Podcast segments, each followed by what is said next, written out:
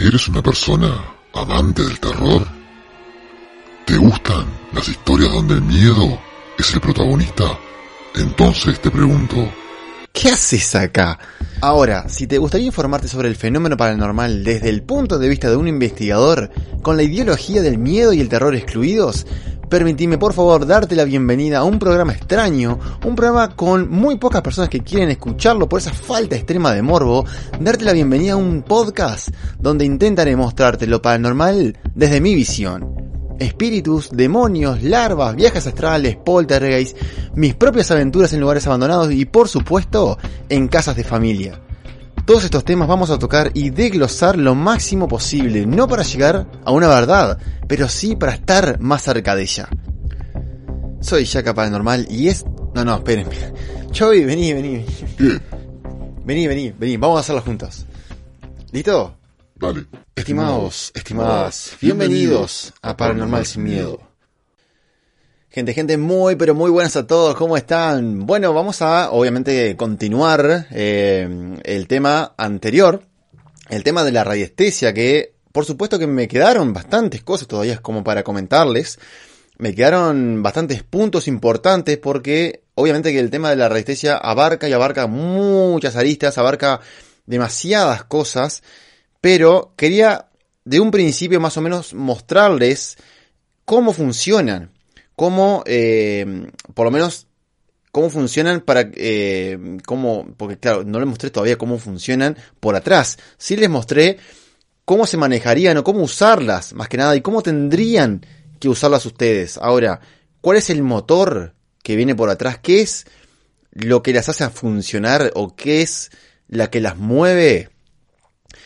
Vamos a ahondar en este programa de Paranormal Sin Miedo, de cómo la radiestesia funciona, de cómo la radiestesia funcionaría realmente sin tabúes, sin, eh, sin esa cosa que he escuchado por todos lados, que es, eh, esto lo maneja un espíritu, esto lo maneja un demonio, esto lo maneja mi yo cuántico, esto, bueno, hay muchísimas, bueno, eh, obviamente también ya tocó el yo cuántico, lo manejan tus ángeles, lo manejan tus guías, tus maestros, eh, bueno, una gran cantidad de energías que, dependiendo de a quién uno le pregunte, es qué tipo de energía, según esa persona, es quien mueve esas varillas o el péndulo, que también obviamente que está metido dentro de, del tema de la radiestesia. Si ustedes me preguntan a mí, ¿quién o qué es lo que mueve el tema de las varillas o el péndulo?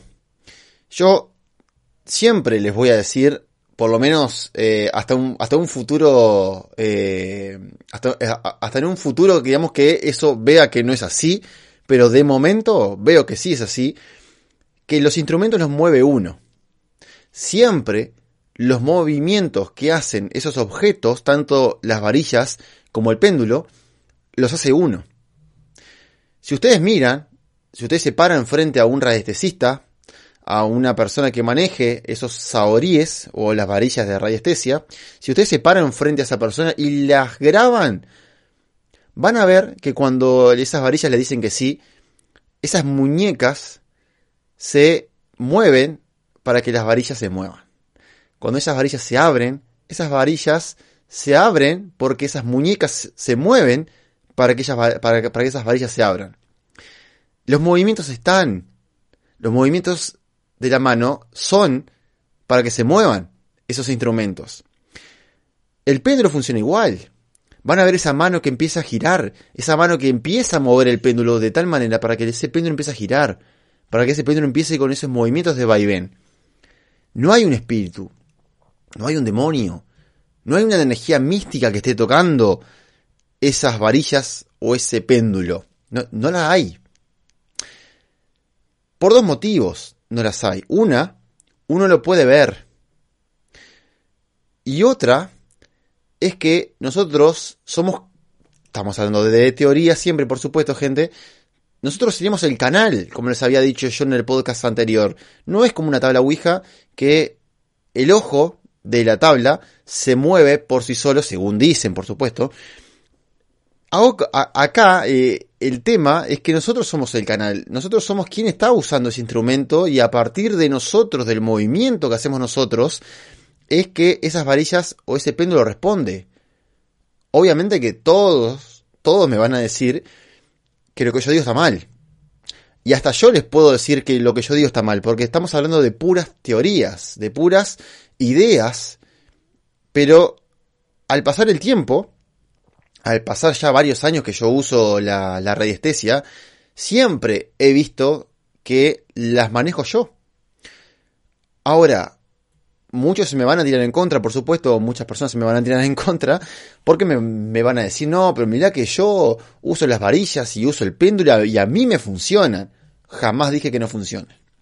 Las varillas y el péndulo, al pasar el tiempo que ustedes empiecen a practicar bastante, y es algo que va a funcionar, va a funcionar de una manera tan épica que no van a entender el cómo, no van a entender cómo saben la respuesta que saben, cómo le aciertan a lo que le aciertan. Una cosa no quita la otra. Ustedes mueven las varillas, mueven el péndulo, mueven el instrumento que sea. Sí, lo hacen. La respuesta de dónde viene. Eso no es otra cosa. Son dos pesos aparte, como, como dice un amigo. Denme un segundito así tomo un sorbo de té. Ah, esto, esto me lo, me lo tomo como que fueran vivos, gente. Es como más desestresante.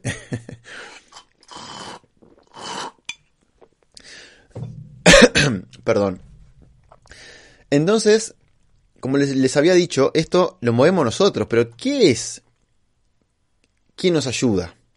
¿De dónde estamos sacando esa respuesta? ¿De dónde? Vamos a poner un ejemplo, un ejemplo loco. Pongámosle que una persona está buscando una persona perdida con un péndulo, con un mapa sobre la mesa y empieza a manejar el péndulo sobre la mesa, sobre ese mapa.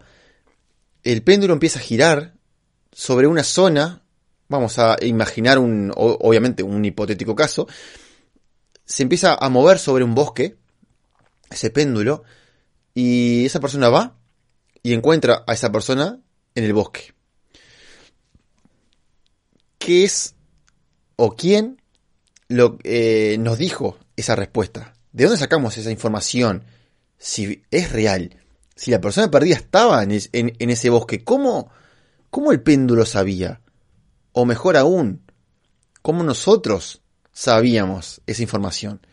Porque el péndulo y las varillas lo único que son es una forma de graficar lo que nosotros tenemos en nuestro interior o en nuestro en nuestra psiquis o lo que sea. Recuerden que la base de la radiestesia es que nosotros somos el canal de información. Estamos hablando, por supuesto, de mis conocimientos, no estoy hablando, recuerden, yo lo, recalco mucho porque a veces, a veces la gente se pierde y piensa que estoy hablando con la verdad. No, gente, estoy hablando desde mi corta experiencia eh, y siempre de teorías, siempre. Pero con la experiencia, no simplemente leyendo libros. Esto yo lo uso, siempre lo uso esto y yo lo he visto y lo he vivido. Por eso que les puedo hablar un poquito más con propiedad pero no sigue siendo teoría. Perdón, perdón, sigue siendo teoría, no, no sigue siendo, no. Esto sigue siendo teoría por más que yo lo use. Entonces, cuando ustedes ven que encontraron a una persona en un lugar, que encontraron un objeto, una llave, que le adivinaron determinadas cosas, por ejemplo, esa persona tiene tres hermanos, es divorciado, tiene dos hijos, uno mayor, otro menor, agarran esa información, la anotan, porque las varillas se los dijo, van, se lo dicen, y la persona dice, sí, es cierto, ¿cómo supiste? Las varillas, porque todo el mundo enseguida es como que dice, no, no, yo no tengo tal poder, yo no puedo saber esas cosas. Las varillas, el péndulo, las herramientas, no, gente, en mi experiencia, por lo menos particular, dice que la información canaliza a través de ustedes, a través del radiestesista, a través de la persona que maneja los saoríes, es por dónde pasa esa información. O sea, la información la saben ustedes. Lo que hacen las varillas, lo que hace el péndulo es graficarles visualmente de alguna manera la respuesta que ustedes están buscando. ¿De dónde saqué esa información, por ejemplo, eh, de esa persona perdida? Hay varias teorías sobre ese tema. La teoría más cercana que uno puede llegar a tener de momento es ese famoso... Eh, hay como un... se grafica de esa manera, hay como un Internet en el aire. Vamos a, a graficarnos en nuestras mentes como que hay un Internet en el aire o en el cielo, donde ustedes quieran, donde estamos todos conectados. Es algo así como el inconsciente colectivo. Yo por lo menos lo he aprendido así, lo he escuchado así, posiblemente se llame de otra manera. Pero, ¿quién es o qué es el inconsciente colectivo? Bueno, el inconsciente colectivo, imagínense al mejor estilo Matrix, donde todos están conectados a la Matrix, donde todos están con un casco, enchufados a la Matrix, todos millones de personas están enchufados a la Matrix, y cada persona piensa, cada persona imagina, cada persona vive a través de su cerebro. Cerebro que por supuesto transmite información constantemente hacia el exterior. Y ese, esa información es guardada de alguna manera X que desconozco por supuesto, es guardada hasta, eh, a este inconsciente colectivo, a esta masa de información, este internet místico, esta cosa rara que anda flotando entre nosotros, que, que, que está en el cielo, que está, no, no lo sé, sé que es una cosa donde está toda la información no solamente de nosotros que estamos vivos hoy en día, sino de milenios para atrás. Todas las personas que estuvieron vivas en algún momento, eh, no sé si alguna cosa inanimada como las piedras, plantas pueden llegar a, a impregnar con conocimiento este inconsciente colectivo, ahí ya se me escapa un poco la información, lo que sí sé que personas, por ejemplo, fallecidas, en algún momento estuvieron vivos, como fallecidos que son. Entonces, en algún momento impregnaron esa internet mística con información. Por ejemplo, información de, de dónde hay pozos de agua. Por eso es que las personas cuando se conectan hoy en día, sin quererlo por supuesto, se conecta a esa internet de las cosas, a esa, a esa internet mística, internet de las cosas es otra cosa, perdón, es otra cosa, nada que ver. Eh, esta internet mística donde uno puede tener acceso, pero lo puede tener acceso siempre no necesita las varillas o el péndulo. El péndulo, como les dije, o las varillas, es una manera de graficar lo que nosotros estamos canalizando a través de esta, de esta red mística de información. Entonces, la persona o quien haya llevado a esa persona a ese bosque hipotético que estábamos hablando recién de la historia, esa historia hipotética donde esta persona estaba perdida en un bosque, esta persona fue sola o la llevaron o la vieron. Alguien supo de alguna manera que esa persona estaba ahí, tanto la persona misma como la persona que la hayan llevado o personas que la hayan visto ingresar al bosque. Alguien, la teoría por supuesto dice, alguien sabía que esa persona estaba ahí. Por eso es que nosotros pudimos detectar que esa persona estaba en el bosque. Si esa persona ni siquiera sabía dónde estaba, si nadie la vio y fue de alguna manera mística y no lo hubiésemos ubicado a esa persona. Ahora, si esa persona fue inconsciente, etcétera, pero alguien la llevó, esa información se impregnó y nosotros pudimos canalizarla.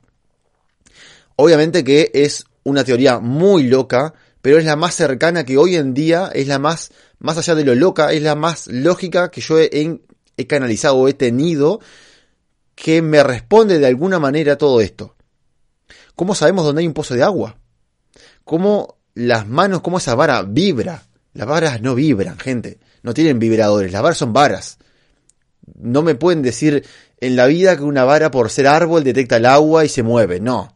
No le da un nervio, no le da un colapso nervioso a un pedazo de rama porque detectó agua. No, no. O sea que yo por lo menos entienda, nunca he visto tal cosa. Posiblemente sí y me tenga que guardar las palabras después.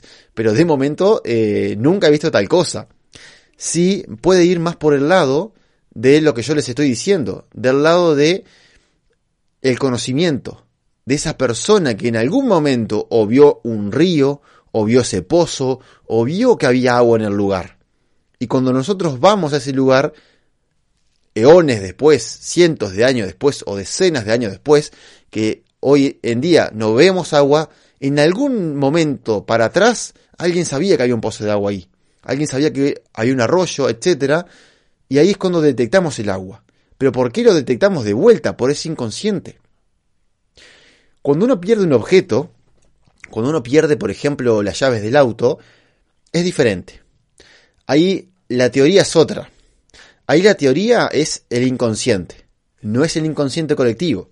Porque el inconsciente colectivo, como eh, el nombre lo dice, de forma inconsciente estamos llenando una masa de conocimiento, por darle un nombre, o una masa de Internet, que es colectivo, que todo el mundo lo hace. Entonces todo el mundo llena, como hoy en día es Internet, que todo el mundo aporta con información eh, a Internet, teóricamente sería de esa misma manera ese inconsciente colectivo. Ahora, cuando uno pierde un objeto, es el inconsciente, no es colectivo, es el inconsciente de uno mismo. Para muchas personas que no conocen o que uno, uno a veces se le pierda un poco más el concepto del inconsciente o la capacidad que el inconsciente puede llegar a tener, y esto me puedo, espero no oírme mucho, pero el inconsciente tiene un gran poder. Un gran poder que a veces desconocemos o a veces nos olvidamos de que, bueno, habrán escuchado muchas veces que esos famosos audios viejos, porque no es una cosa nueva, eh, es una forma de aprender muy vieja que siempre se dijo, ah, vos dejaste esta cinta, este audio, escuchándolo por la noche para aprender inglés para aprender determinados idiomas y escucharlo todas las noches, que tu mente lo va a estar escuchando mientras que vos dormís y cuando te levantes vas a saber más inglés. Hasta hoy obviamente se ha descubierto que eh, es una mentira muy grande. Y es una mentira medias, en realidad. ¿Por qué? Bueno, porque se ha descubierto, se han hecho eh, experimentos, por lo menos eh, los libros de parapsicología que yo he leído, lo, lo dicen, que se han hecho experimentos con esos temas de, de posesión, por eso que intento no irme mucho, porque yo sé que cada cosa se va por un lado y, y es, un, es un camino de ida nada más. Uno, uno a veces quiere volver y se, y se complica, pero les quiero explicar un poco el inconsciente, por qué tiene tanta incidencia en la radiestesia. El inconsciente, como les, les he dicho, trabaja de una manera muy, muy poderosa y de muchas maneras que obviamente se me pueden escapar 300.000 porque yo no tengo un estudio amplio del inconsciente. Sí tengo ciertos estudios eh, específicos que los, los he leído, los he asimilado y hoy en día se los estoy diciendo a ustedes. Por ejemplo, se, van, se, se, han dado casos de, de personas con, bueno, con, con comportamientos duales, con dualidad de personas, con una dualidad de persona tan definida que hasta una persona sabe inglés y la otra no. Por eso que yo les dije, es una cosa a medias el tema de, no aprender inglés, porque uno puede estar aprendiendo inglés cuando duerme, pero el que está aprendiendo inglés es el inconsciente. Y ustedes se levantan y no saben ni decir hello, pero el que se estaba, el, el otro yo de ustedes, el inconsciente, el que estaba escuchando cuando estaban durmiendo ustedes, es el que estaba aprendiendo todo. El inconsciente está increíblemente aprendiendo cada cosa constantemente. Si ustedes miran muchas películas en inglés, van a pasar igual 20 años y no saben ni decir de vuelta hello, pero como miraron tantas películas en inglés, el inconsciente va a saber un inglés tan fluido que ustedes lo desconocerían si lo escucharan. Ahora, se han dado, como les dije, perdón, se han dado casos de personas que han estado poseídas, o teóricamente poseídas, que hablan un perfecto inglés, que tienen una personalidad, aparte de, dual, tienen una, eh, una base de datos de lenguajes impresionante. Muchos dicen, ah, porque esa persona eh, estaba poseída porque hablaba otro idioma y le hablaba muy fluido y esa persona nunca aprendió, por ejemplo, italiano, pero esta persona sabía perfectamente italiano tendrían que ahondar más sobre esa persona, a ver qué tantas cosas italianas mira, o quién tiene de amigo italiano, o de dónde pudo haber sacado de alguna manera ese idioma. No consciente, sino inconsciente, está rodeado de alguna manera o con el italiano o con el inconsciente, está constantemente escuchando. ¿A qué voy con todo esto con el tema de la radiestesia? Que obviamente eso es un tema que les estoy comentando que se puede alargar mucho, pero se los corto por acá porque si no se me va a ir.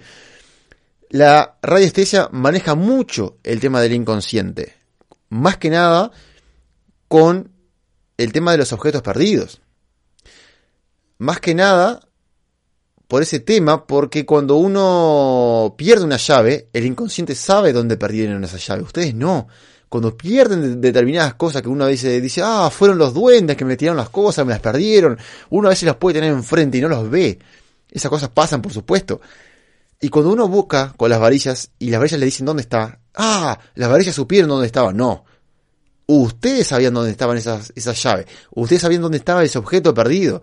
Lo que pasa es que el inconsciente tenía esa información. ¿Y cómo movieron las manos? Esa es la pregunta que muchos se pueden estar haciendo. ¿Cómo, muevo, ¿Cómo yo puedo mover las manos si yo realmente no conozco? Porque los movimientos, como decía, déme un para corroborar, porque yo estoy seguro que lo había leído. Uh, uh, uh, estímulo. Vamos a leerlo de vuelta. La resistencia o rabdomancia es una actividad pseudocientífica que se basa en la, en la, afirmación de que los estímulos eléctricos, electromagnéticos, magnetismos y radiaciones de un cuerpo emisor pueden ser percibidos y en ocasiones manejados por una persona por medio de artefactos sencillos mantenidos en suspensión inestables como un péndulo. no lo dice en ningún momento. Porque en realidad lo que le faltaría a esta definición que son movimientos involuntarios. Son, no son movimientos que una persona haga, no, los movimientos son involuntarios. Cuando ustedes levanten las varillas N veces, porque eso de vuelta no lo van a hacer ni en una ni en dos, muchas veces hay personas que lo manejan en una semana, a mí me costó como 3-4 meses fácil manejarla bien. Eh, yo conozco gente que en una semana ya la maneja perfectamente, pero son movimientos involuntarios. Es mucha práctica y movimientos involuntarios. Entonces, cuando uno maneja lo más involuntariamente posible el tema de las varillas sin prestarle atención en las manos, ustedes levántenlas, más nada. No les presten atención si se inclinaron, si no y... No, levántenlas. Las levantan y van a ver un sí, un no, en dónde está, si les, si les apunta, si no, etc. Esa información la va a sacar de su inconsciente. Cuando son objetos perdidos. Cuando es una persona que está perdida o cuando están buscando, por ejemplo, una prenda de ropa que, que eh, no, una prenda de ropa sería algo, algo de ustedes, así que ustedes deberían saber. Algo que se les escape a ustedes. Eso ya sería más inconsciente colectivo, por ejemplo, eh, quién murió en esta casa.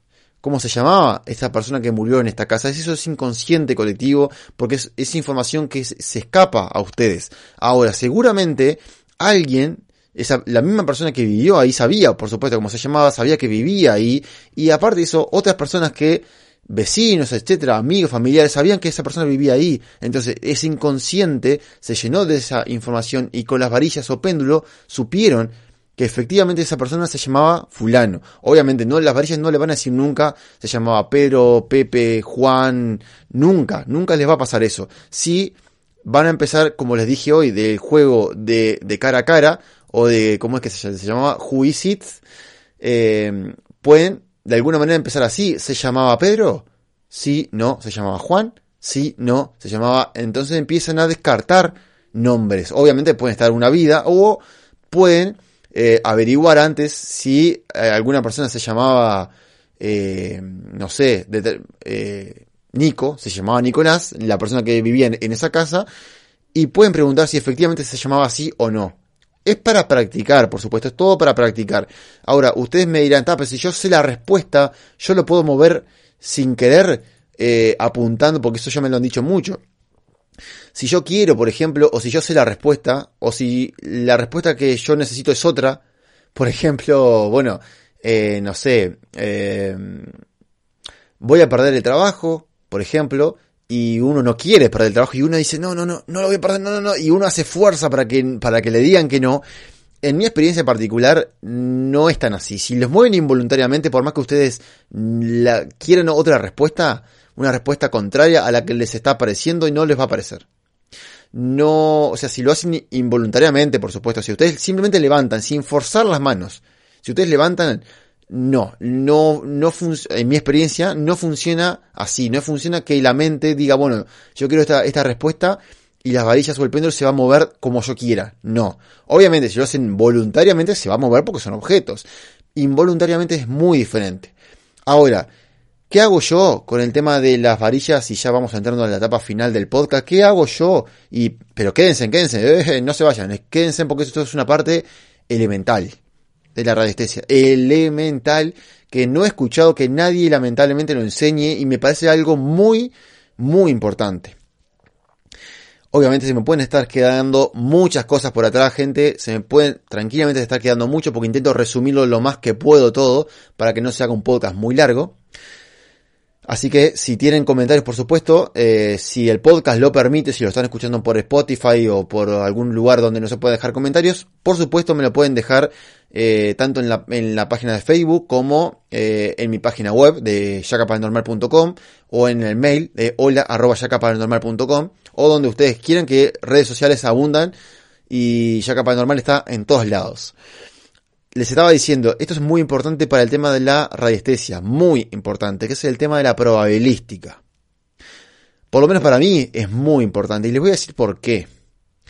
Cuando uno pregunta, por ejemplo, algo que desconoce, algo que realmente desconoce, como les estaba comentando ahora, si ustedes saben que la persona que vivía en esa casa, la persona que falleció en esa casa, la persona que, por ejemplo, vamos a ponerlo un poquito más oscuro, la persona que se suicidó en, esa casa se llamaba eh, Pedro, por ponerle otro nombre, para no ponerle Nicolás. Ah, Nicolás no se quiere morir. para ponerle Pedro. Eh, y ustedes saben, porque los vecinos le contaron que un tal Pedro se, se suicidó en esa casa, y ustedes van a decir, ta, pero me dijo que sí, pero porque yo sabía que se llamaba Pedro. Entonces ahí es cuando entra la probabilística, que yo soy muy amante particularmente de la probabilística. ¿Por qué? Y porque les va a ayudar no solamente a tener una mayor certeza, sino que les va a ayudar a ustedes a tener una confianza extrema en el instrumento. Cuando ustedes pregunten en ese lugar si es Pedro, perfecto, les va a decir que sí, ¿no? Y ustedes van a, dudar, como buenos científicos que son, van a dudar, porque van a decir que eso ya lo sabían y sus mentes capaz que empujaron a las manos a decirles que sí. ¿Qué van a hacer ustedes? Van a, conseguir, van a ubicar, van a tener contacto de alguna manera X eh, conmigo, por ejemplo, eh, o con otras personas que manejen la radiestesia, que parece que no, pero mucha gente la maneja, tanto péndulo como varilla, muchas la manejan, o también pueden usar personas que manejen el tarot o, o las cartas. No sé si aparte del tarot hay otras otras tecnologías aparte del tarot que manejen cartas, algo así como las adivinanzas, digamos, eh, o, la tecnología de la adivinanza. ¿Por qué? Porque van a intentar sumar a esas personas a la pregunta. Van a intentar que esas personas no sepan, van a marear un poco de buena fe a esas personas. Les van a decir, mira, acá tengo tres nombres que posiblemente eh, sea la persona fallecida en, esta casa. Entonces el Pedro va a estar mezclado entre eh, Alejandro y entre, no sé, Juancito. Entonces va a estar Alejandro, Pedro y Juancito, ¿no? Y ustedes les van a preguntar a N personas, por ejemplo, a 10 personas que manejen la radiestesia, y les van a preguntar cuál de esas personas se llamaba, eh, perdón, eh, cómo se llamaba de esos tres nombres la persona que falleció en esa casa. Ahora, con ustedes, en el hipotético caso, que va a ser difícil que pase un 10 de 10, pero pongámosles que va a ser un 9 de 10, porque también depende de quien pregunte, del manejo que tenga de la resistencia esa, esa persona. Si es un 9 de 10, eso les va a decir que realmente ese tal Pedro falleció en ese lugar, no. No les va a decir eso. Lo que les va a decir es que va a haber una probabilidad muy alta de que así sea. Pongámosle el hipotético caso de que son 10 de 10, que las 10 personas le dijeron específicamente que un tal Pedro se, mm, se mató en ese lugar. Y ustedes van a decir, wow, a mí me dijo lo mismo, entonces no puede ser coincidencia, no. Como dijo Kardec, eh, la única cosa que sabemos es que el conocimiento que está viniendo a, en el caso de Kardec, a estas medium, en el caso de ustedes, a estas varillas o estos instrumentos, el conocimiento que están obteniendo de estas varillas o estos instrumentos, lo que sabemos que viene de un lugar solo. Es lo único que sabemos. Es, es que sabemos que esa respuesta es única, que está saliendo de un lugar solo. Como decía Kardec con el tema de las, de las medium, que las respuestas siempre eran las mismas, por lo tanto, venía de un lugar determinado. No venía de muchos, venía de uno.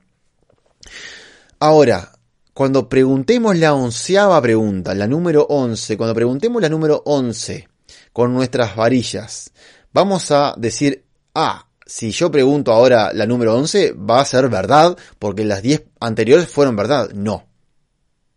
Quítense eso de la cabeza porque está erróneamente mal. Lo único que van a tener, gente, es una probabilidad muy alta de que sea verdad. No que es verdad. Una probabilidad muy alta. Y me parece un punto muy específico. ¿Por qué? Porque eh, tener certeza, como les había dicho antes, a mi forma de ver es fomentar la ignorancia.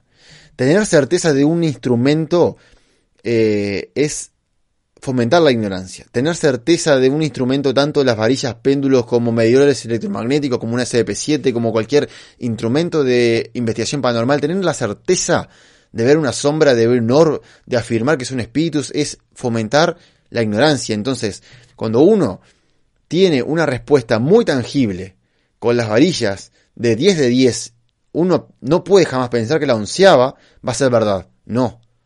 Va a ser una probabilidad muy alta de que sea verdad. No sé si más o menos se entiende lo que les estoy diciendo. Entonces es una muy buena práctica, no solamente para obtener un acercamiento a la verdad, no la verdad, un acercamiento a la verdad que quieren tener, sino que van a confiar enormemente por cada vez que la empiecen a usar y por cada vez que ustedes confirmen con más personas que la respuesta es esa, sea verdad o no, lo que sí tienen realmente, lo, único eh, certero que pueden llegar a tener o que pueden decir que tienen, es que las 10 personas respondieron lo mismo increíblemente. Llámenle casualidad, pero pasó. Y eso es lo único certero que pueden tener, que 10 personas dijeron lo mismo, increíblemente sin que se comuniquen entre ellas, así como le pasaba a Kardec. Y por eso es que es una muy buena forma de experimentar el tema de la radiestesia, sin creer y tener un cúmulo de personas atrás que los ayuden a de alguna manera corroborar las preguntas que están haciendo ustedes. Yo pienso y hoy en día tengo tengo como la no sé llamarlo la creencia, porque yo soy medio ah, horrible el tema, el tema de la creencia, pero sí tengo un fuerte pensamiento de que es la mejor manera de usar la radiestesia como cualquier otra cosa, con un manto de probabilidad atrás. Con esto no necesitan creer, esto es práctica pura práctica. Acá no tienen que creer para que esto funcione. Yo sé que muchos les van a decir que ustedes tienen que creer, que tienen que vibrar alto, que tienen que meditar ocho horas en el Tíbet, que se tienen que bañar con sal antes de usar las varillas. No, no, no. Y mil veces no. En mi caso particular, por lo, menos, no funciona así. Y les puedo asegurar que funcionan divina, funcionan de maravillas increíblemente, no sé cómo, pero funcionan divina. Y yo no medito en el Tíbet, no me tiro agua bendita, no nada de eso. O sea, lo que sí, como les había comentado, antes de, cerrar el tema, recuerden, recuerden que, bueno, esto es teoría por supuesto, pero es algo a tener en cuenta que las varillas tienen que estar selladas energéticamente. ¿Y cómo se sellan energéticamente? ¿Se los digo ahora? Sí, se los digo ahora, porque si no me van a matar. Así ya cerramos el tema este, de la radiestesia. Cuando ustedes sellan unas varillas o un péndulo, lo que hacen de alguna manera es programar a ese instrumento. ¿Cómo programan con la mente? Yo sé que esto es muy místico, es muy loco, pero créanme que... Eh, no, no me crean, no me crean. Ahí va, no me crean. Tómenlo con pinzas, lo que les voy a decir. Es lo que yo uso y es lo que a mí me funciona. Ustedes pruébenlo. Lo que tienen que hacer es poner sus varillas frente suyo, su péndulo frente suyo, ponerle la mano arriba como envolviendo el, el objeto de alguna manera cerrando los ojos y visualizando el objeto, sabiendo que está el objeto ahí y visualizando como si tuvieran los ojos abiertos. Intenten que un brillo dorado empiece a rodear ese objeto, que algo así como que le nace un aura al objeto. El dorado es porque es una, bueno, siempre se dijo de que es una vibración muy alta, entonces como la más alta el dorado, por eso es que se recomienda rodearlo de dorado como para, aparte de programarlo, limpiarlo y como darle poder, por darle un, nombre. Es, mi técnica, obviamente que cada uno va a tener la suya. Entonces tienen que rodear ese objeto de dorado. De dorado no, dorado. Aparte de eso, tienen que empezar a decir, bueno, ¿para qué lo quiero yo usar esto? Bueno, yo esto lo quiero usar para la investigación paranormal. Por lo tanto, quiero saber simplemente información de espíritus. Entonces, para buscar objetos perdidos no les va a servir. Si quieren eh, para buscarlos para objetos perdidos, específicamente, simplemente tienen que consagrarlo para objetos perdidos. Pero no les va a servir para el tema espiritual. Por lo tanto, eh, pueden optar que les busque lo que sea, lo que ustedes quieran. Eh, yo, y lo tienen que decir, tanto o, o la voz o con la mente, pero lo tienen que de alguna manera programar. Yo quiero estas varillas o este péndulo para que funcione para buscar tanto tema espiritual como objetos perdidos como personas. Pero convencidos lo tienen que decir, lo tienen que decir o pensar convencidos, como que lo estuvieran redactando, como que lo estuvieran redactando para lo que tiene que servir.